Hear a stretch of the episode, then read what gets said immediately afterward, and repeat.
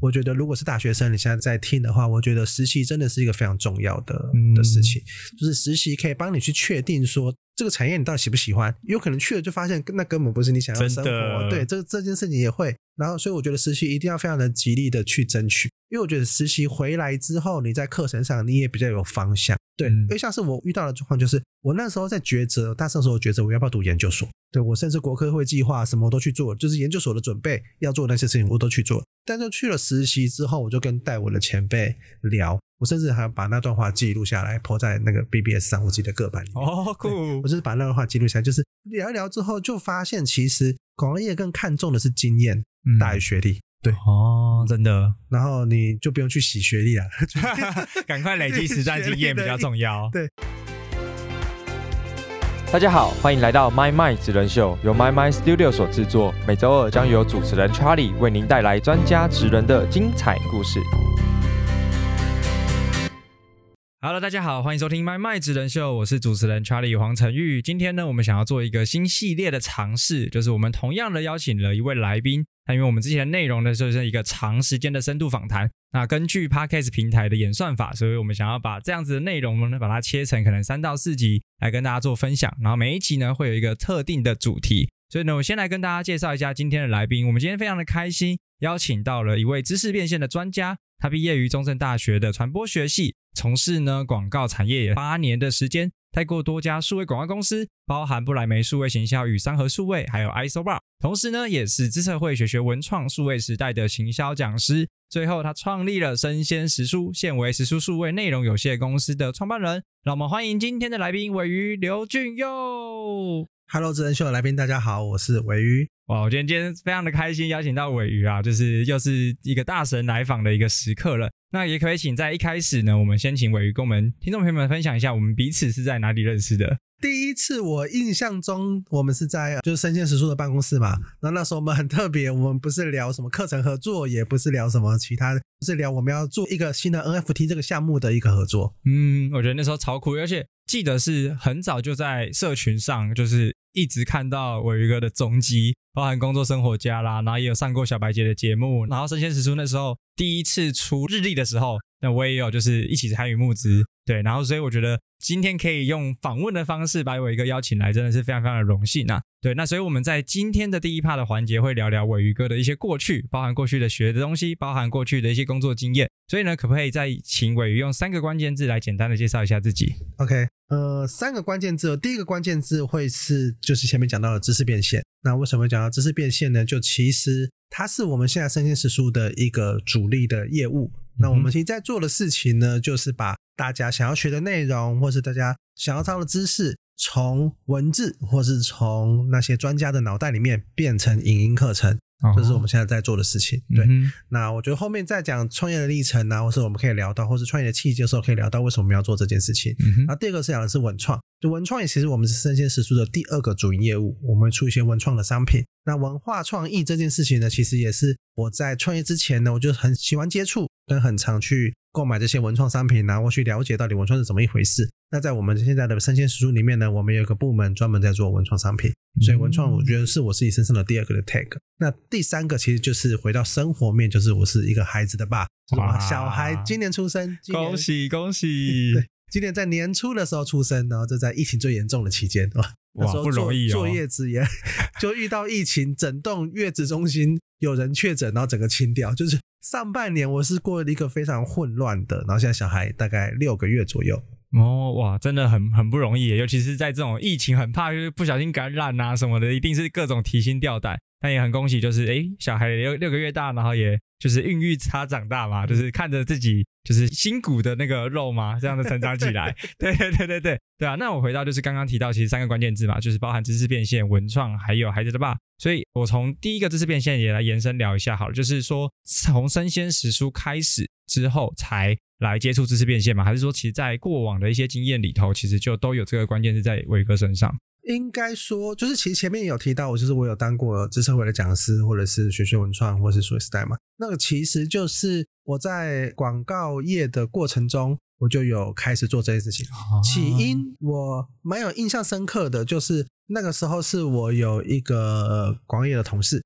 他本来是街舞的老师，然后在职称里面学习一些设计的软体啊，然后接触到广告产业，然后就进到广告公司。然后那时候他们就来跟我聊说，哎，资策会好像有想要找老师，问我有没有机会，或是有没有想要去做这件事情？但是我一开始完全没有教学经验，但我想说，反正就去尝试看看嘛，因为我自己有在写文章，我就觉得说变成演讲或是变成讲课，感觉是一个蛮有趣的事情，然后就去了。知社会的课是好几周的，就是有点像是带状课程，对对，带状课程。然后我是要去传授我的广告业的一些经验或是一些知识给想要进入这个产业，但是他们本来都是在各行各业的人，因为他们进来这边学习嘛。然后从那时候开始就有很多开课的经验，经验对，然后就接触到不同的，跟刚刚讲的学生文创，我就学生文创开过课，然后数位时代就是各种不同的经验。然后是也有在一个网站叫 Motif，是算是我自己开课最多的一个网站。这些经验就是我自己亲身当讲师。那其实我自己也开过线上课，我在好好有一堂阅读的相关的线上课，就是我自己也体验过哦，做线上课原来是这么一回事。但是这一些都算是我自己亲身的体验。但前面的契机其实就是在我广告业的后期，我开始去思考说，哎，我现在的职业走到了这个阶段，可能八九年，那。接下来继续做广告是我自己想要的生活吗？对，或者是我在想我下一步是什么？如果我要创业的话，那创业的题目是什么？就开始思考这些事情的时候，接触到了逻辑思维，就是罗胖罗振宇。然后那时候他创立的得到，跟他自己做的节目，那时候就觉得说，哎，透过这样子去教学，透过这样子去传递薪资，不管是自己做，或是跟专家合作，是我蛮喜欢做的事情。对，因为广告其实是一个。怎么讲？一直不断掏空自己的一个过程。对我自卖干啊，各种创意啊。对，其实就是你脑袋，你必须要有非常多东西，而且做的产业很不一样。就是你有时候要做到做车子，你有时候做饮料、汽水，有时候你做运动用品，就是它跨一个领域，它又是完全各种弄好完全不一样。对，嗯。那其实举一个例子，就是我自己其实到现在啊，我今年三十五岁，我还没有一张汽车驾照。哦，真的假的？哇塞！但是我做车子的广告做了好几年。甚至做到做广告，我们写的文案去现场看了，客户跟你说，嗯，觉得写的很好，很感动。就是这个过程，或是你要去跟车主聊，或是在写出他们想要的东西，这个过程就需要做非常多的功课，跟去理解到底这些车主跟他们自己喜欢开车的感受是什么，跟实际上驾驶这些体验，要把它画成文字，做成影像，做成网站。OK，所以其实这东西都非常需要做功课跟学习。嗯嗯，那我是蛮享受这个过程，学习新知，到一个领域去跟不同人聊天。去知道哦，原来还有这样子的一个知识在这个世界上，原来人们还会这样子去思考事情。对我觉得这个东西是支持我做知识产业。像我现在去要去开发老师，要去 BD 老师，去认识这些老师，去跟他们聊哦，把他们大脑的东西变成课程，变成大家看得到的内容。这个过程我觉得是蛮享受的。OK，而且我其实也很好奇，就是因为像刚刚有提到很多的经验都是来自于广告相关的一些工作经验嘛，但更好奇的是，哎，其实位于从中正的传播学系毕业。然后就切入到广告业，这个是原本这个学系毕业的学生就有这样子的职涯的路径吗？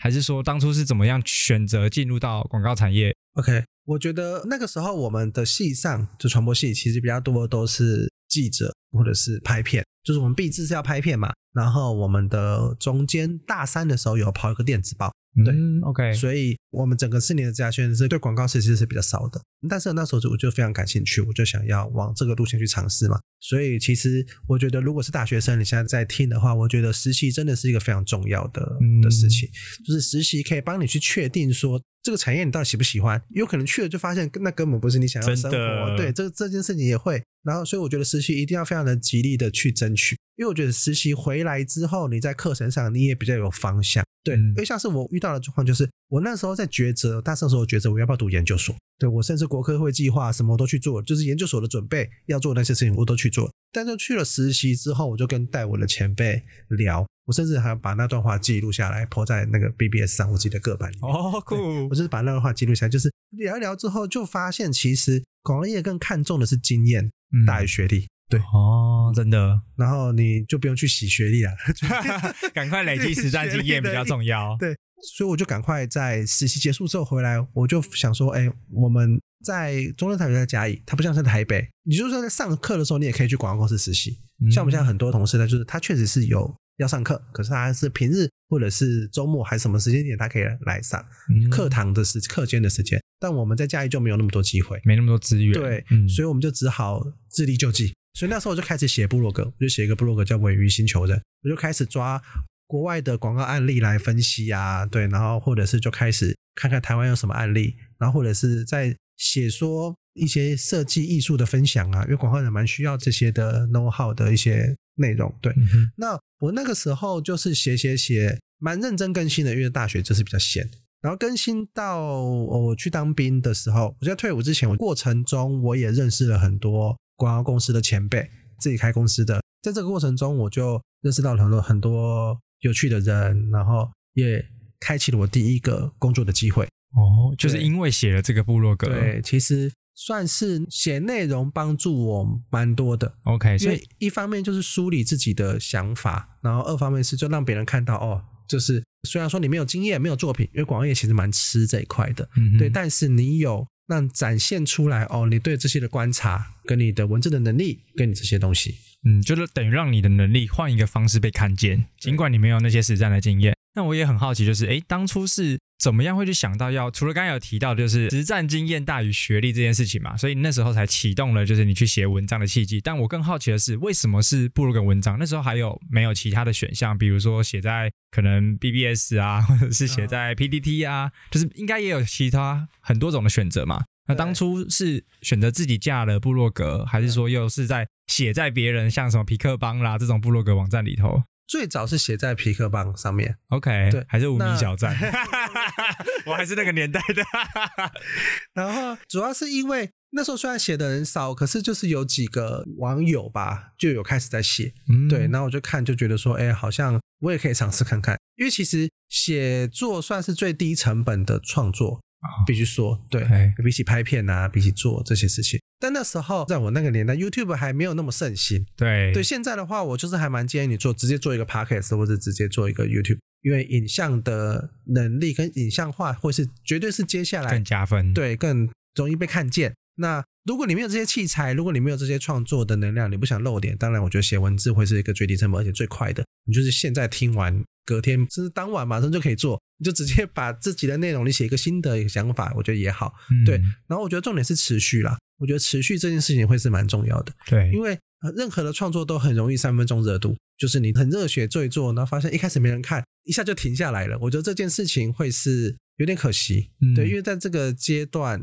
这个时代，就是内容的非常多，没错，。那你怎么样被别人看到，或是你什么时候爆红，有时候你很难预期。对啊，没办法预期对，啊你。看我们刚刚节目前面才聊这些话题，对对，所以其实持续不断的做，让那个机会来临的时候，好好把握住，我觉得就很重要。嗯，那尾鱼那时候这个尾鱼星球人的部落格大概是写了多久时间？后来当兵的时候才被别人看见就我。大三开始写，哇，那这样也写了两年、对两三年的时间。然后到当兵嘛，然后当兵结束之后，我还是在持续写，但是就是上班之后就更新的没有那么频率没那么多没那么高。OK，但是我觉得这又是另外一个有趣的地方，就是你在写的时候，你当然有很多的幻想。对你觉得说啊，广东就应该这样做啊！你在写的时候就觉得，你看海外都这些作品都是就可以做成这样，那怎么台湾的作品就没办法？但你自己进去做，你就知道那个跟现实的落差是非常大的。你写评论的时候什么都不用管嘛，就写评论的时候，你可以在好像可以飞在空中，可以对评论一切。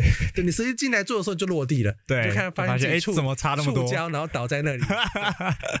就是会是这样一个接触的过程。那这个接触的过程其实也会让你不太敢写东西，哦，在一开始的时怕候。怕没自信，或者是被同业挑战，或者其他同才挑战。就是说啊，你写那么好，那你做出来的东西是怎么这样子？嗯但是你写评论写一写，写影评写一写，你有天突然去拍电影，OK，对，那过程中你就会发现，真的没有想象中那么那么那么简单。嗯对，很多时候你就变成是一个，你前面一开始先累积了很多阅历吧，看了很多东西，那你实际上在做的时候，我觉得就是一个朝理想中的自己前进的过程。嗯因为我也希望可以做出那个样子的国际奖的广告，或者是怎么样，然后慢慢的去朝它前进。嗯我觉得是在求职，那算是求职或者就业的阶段，我在努力的方向。嗯，而且就是因为有看了这么多案例，写了这么多东西，它是不是也让你后面在做广告提案或者是广告企划的时候，很容易去连接到一些 idea 或是一些诶别人做的一些成功模式，可以套用到你之后的工作上面？对，我觉得我印象中在初期的阶段，或者是在过程中，我都是还蛮是会吸收蛮多资讯的。嗯哼，对，所以很多时候他同时想到说，哎，那个什么案例，那个一个是有什么车子，然后好像一个老人，我可以就马上说哦，是不是那个什么什么？哦，谁谁谁的广告？什么品？牌？对，我因为看非常多的关系，所以很容易会有这些的联想。哦那当然，它在实际上我们在应用或者是在提案的阶段，可以给我蛮多的灵感上的启发。嗯但这个东西当然是有好有坏，我觉得它是一个双面。哦，因为有可能会让你被框架住。，对对对，你你很容易就是哎，这个是不是别人做过了？那我们是不是就换一个方向，或者是不小心就会哎。很容易卡关，我觉得很容易卡关，哦因为你很容易就想到，哎，别人是不是也有做过这对，个？因为你想要做出没有人对做过的东西。那那那对，那我到底要怎么办？这可能是一个。然后第二个是，就是你很容易会被限制，也是对，因为你很容易就会想到，哎，好像用这样的模式也 OK，就套用。对我觉得有本书来讲天才，那天才他说天才分两种，一种是孤岛型的，跟城市型的。城市型的就是你有非常多的连接，因为你可以去到一个热闹的城市，大家不断的在。做各种的创新，各种的努力去诞生各种 idea，它会一直刺激你，一直刺激你，有点像是站在巨人的肩膀上，你还可能想到更新的创新就开始叠上去，对这种城市型的天才。有一种天才是孤岛型的，就是他从未出世，他就在一个无人岛上面就开始自己的无敌的创作，没有被任何人影响，然后就会写出大家从来没有想过，哎，可以这样子创作出来的东西。嗯对，所以其实是有分两种这种的状态。那我觉得也可以看你是适合哪一种。所以你你是比较离群所居，你就是关在房间里面，其实你也非常有可能能够创造出惊人的对。但是现在大家可能比较习惯的是去做各种的连接，去找资料，或者因为现在网络的资料太太发达了太发达了，对对对随便就会看到，哎，怎么这个案例马上新闻啊，或者是 Facebook 滑一滑就跳出，对被迫让你看到。对 对，而且很流行的是社群，就所有人都会分享，你也不得不看到。没错没错没错没错。OK OK，那可不可以回到就是，比如说伟如在进入到广告产业之后，那那时候大概在做什么样子的工作内容呢？呃，我一直都是文案属性的，哦对，所以做的比较都比较偏向是呃文字的内容啊，不管是从最低的 po 文到互动网站，到对到产品的设定，大概是就是这些都是偏文字类型的，然后跟网站的发想，对数位广告的发想，拍微电影啊，拍数位的广告片这些的内容，嗯对，蛮包山包海的啦。OK，那我也延伸好奇一个点，就是说，比如说在广告公司或者你之前待过的，就是你可能比较负责文案啊、网站相关的，那嗯，还会有哪些岗位？就是或者是一家广告公司，它其实会是什么样子分门别类在运作这个公司的？我们就是一个 team 一个 team 的合作，那我们那个 team 可能是分创意跟业务嘛，嗯哼然后，创意可能就是会有文案，然后设计 art，上面可能会有一两个小主管，这样子成为一个 team。那那个 team 可大可小。那业务的话，可能就是会有 A 一啊，然后 A 就是业务嘛，然后可能业务总监、业务副总监这样子的一个小的 team，然后大家互相的去做 cover。可能业务就是比较偏客户沟通，那我们就比较偏是内部的创意发想跟实际的执行。最基础的单位大概是这个样子。OK，所以就是你就负责在创意 team 里面的文字相关嘛。对对对对那在这个岗位上，就是比如说这可能七八年的工作经验，八九年，那有没有什么比较挑战的事情呢？就是以你这个文字岗位来说，应该说广告本身它就是一个掏空自己的一个过程。那个掏空不只是你需要学很多东西，所以我觉得学习这件事情跟阅读这件事情，我觉得也是在那时候累积起来的。然后第一个是这个，然后第二个其实也是热情上的掏空。哦，对，就是你每天被各种事情的轰炸，尤其是你可能大家都是抱着一个理想，看了很多很厉害的作品进来的，可是你日常的工作形态可能不是这样子。那我觉得这个东西的掏空也是一个情绪上的劳动吧。我觉得在在在在这个事情上面，那你说最难的当然就是要去想到一个没有人做过或是一个好的 idea 出来。我觉得这件事情是整个职涯上面大家花最多时间的地方。就是要想办法去磨出一个，甚至是一句话也好，甚至是一个点子也好，明天的提案也好，所以就是各种这个东西。哇，所以创意这个元素超级超级重要哎。对，但它就是一个无法量化或是批量产生的对啊，然后它也没有潜力，就是不是说你前一个成功了，你下一个就会成啊，功。真的，对它那个复可复制性非常非常的低，这也是它美好的地方，但也是它痛苦的地方。对啊，而且你真的要对时事啦，或者是整个社群跟世界发生的事情都要有很大的敏锐度，嗯才会知道说，哎，到底整个行销的风向、社群风向，什么样的切点有机会是在市场上可以被引爆的。那总结刚刚尾鱼就是这一整段的工作经验，虽然比较多是在产业内，然后用文字的角度跟网站的角度来说，那也请尾鱼给我们想要从事广告产业的年轻人三个建议呢。呃，我觉得要给广告产业年轻人三个建议。我觉得第一个建议其实就是你要让自己成为一个不怕失败的人。怎么说？因为说实在的，所有的创意，你想了一百个里面，可能真的只有一个会活下来跟成功，跟创业其实有一点像，跟创业公司的 比对例其实有点像。对，那这个过程你就会发现百分之九十九都是失败的。哦，对因为，OK，那在这个失败的过程中，假设你在某一次的失败你就放弃了，那你根本看不到那个成功的火炬。嗯，对，所以我觉得你必须要让自己成为一个不害怕失败的，甚至是有点享受失败，跟去理解说失败它就是整个成功道路上的一个常态，或它就是一环。对，我觉得这件事情会是不要让自己被快速掏空，因为很多人就被快速掏空，然后他就选择放弃跟离开了。嗯哼，对，就是很多初期我们的战友啊，就是会在某一次的挫折中就选择说，哎，好吧，那我就离开这个产业。对，那你感受到那个人是有才华的，但是可能就只是一次提案被客户否决了，因为这种被客户否决，它不是本身好不好的问题，有可能就是客户本身他执行很困难，就是他嗯。要甚至是他就没那么多钱，或者是他喜欢另外一家的某一个小的点，嗯，喜欢另外一家的人的沟通方式就，不见得是他的问题，对而是本来客户在意的点，你本来就不见得会直接知道。对对，应该说这个世界上成功的关键，就像前面讲的一样，就是什么时候会成功，你自己其实不知道。嗯，对那这个过程都是失败的，对，整个过程都会是不断不断的各种的失败。嗯对，所以你要自己不害怕被失败，不害怕被打枪，你必须要有这样子的心态，对，或者是你在进去之前，你就要理解这是一个常态的过程，我觉得才不会抱着太大的期待进去，然后就很快的失望。哇，真的是先打好预防针，我觉得这个很重要，对啊，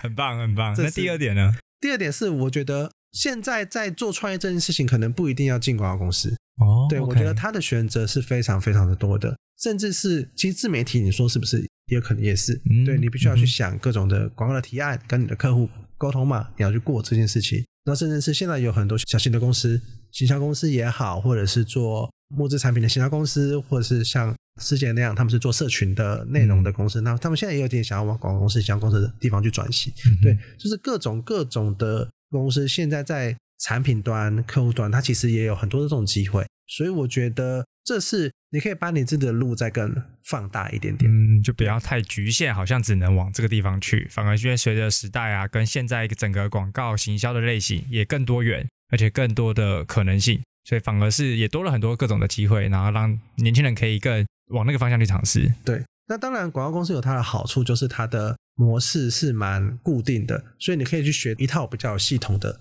思考创业的模式，或是服务客户的模式。我觉得这个东西是它好的地方，然后跟里面的人都蛮有趣的啦。就是我觉得广告公司的同事都会是，因为你一定是想要有趣的工作跟有趣的生活，你才会想要进入这样子的产业。嗯，对，所以我觉得这个过程是蛮开心的。对，但就是我觉得现在你可以把整个的思考跟整个 mindset 放开一点点。嗯哼，OK，听说广告公司都很超哦，啊，真的都蛮超的，听说超多凌晨都还在公司加班的。超是蛮超。我我我我有我有一阵子也是可能很长，两三点啊，三四点才回家。嗯，但是有时候你会觉得，但是我觉得那个超市有可能是你跳出来才会觉得吵。你你这个里面假设大家都是常态这样子的话，你可能没有那么大的感觉。OK，对，就觉得啊，反正隔壁组大家都 一样。隔壁对。呃，但我觉得会，它就是一个练基本功的过程了。就像我刚才讲的，它其实会有比较制式跟可能提案的方法，那些都是被验证过，而且会有业主买单的一种模式。对那其实我自己很多周围待过广告公司的朋友都说那一段是一个很好的练功时期。对啊，对啊，对啊。嗯哼，OK，我觉得这个事情是它有好有坏的地方。是，对。那最后一点呢？最后一个建议，最后建议是啊，我觉得刚刚前面第一个讲的是失败嘛，它比较负面；第二个讲的是，我觉得你要喜欢进步跟学习。嗯对，因为就像我刚刚讲，就是我每一次遇到的产业都不一样。对我甚至做过化妆品产业啊，我自己本身皮肤很烂，在化妆。对，怎么样去理解化妆品产业？可能这个东西也是必须要去学习的。嗯哼就像我刚刚讲，就是我没有驾照，可是我也做车子，甚至做日系的车子。我记得我第一个车子是苏巴鲁的 WR 叉，它是类似那种很多人会拿来改的，然后会拿来飙车啊、飙山路啊什么的这样子的车子。对，嗯怎么去理解这些东西？怎么去写这些内容？怎么去创造让人喜欢的广告，或者是让人想做的互动的体验？我觉得这东西都是需要非常多的学习。嗯，对，跟你要去喜欢去理解这些东西。然后这个中间的学习其实最多是对人的学习，你要去理解人到底是什么样子的一个生物，或者是他们背后的行为模式是什么，嗯，车主的行为模式是什么，他们的购买路径是什么，化妆品喜欢化妆品的人，开价的化妆品跟专柜的化妆品，购买他们的人的差异在哪里？T A 又不一样。对，那这些不同的人背后，他们到底代表什么行为模式，跟他们到底对这些产品是如何看重的？我觉得这些事情是很重要的。嗯嗯，对，你要热爱学习，然后你要喜欢对人的学习，你要对人有好奇，我觉得这件事情是很重要的。OK，所以也感谢尾鱼刚刚就是针对于他过去在广告经验，然后给出年轻人三个就是非常中肯的建议。然后我觉得就是今天呢，我们的节目呢，就是第一 part 呢也聊了差不多了，就是让大家更知道说，诶，同样在这个广告产业，它到底会经历了哪些工作的内容，以及想要进入这个产业，它可以有什么样的准备。所以今天真的非常开心，尾鱼可以跟我们分享这一段的精彩内容。那我们今天的职人秀的节目也告辞到一段落，我们下期节目见，大家拜拜。大家拜拜。如果你喜欢今天的节目内容，欢迎按下订阅及追踪，并上 Apple Podcast 留下五星评价。如果你有任何问题或是反馈，也可以直接私讯我的 IG，让我知道哟。我们下集节目见，拜拜。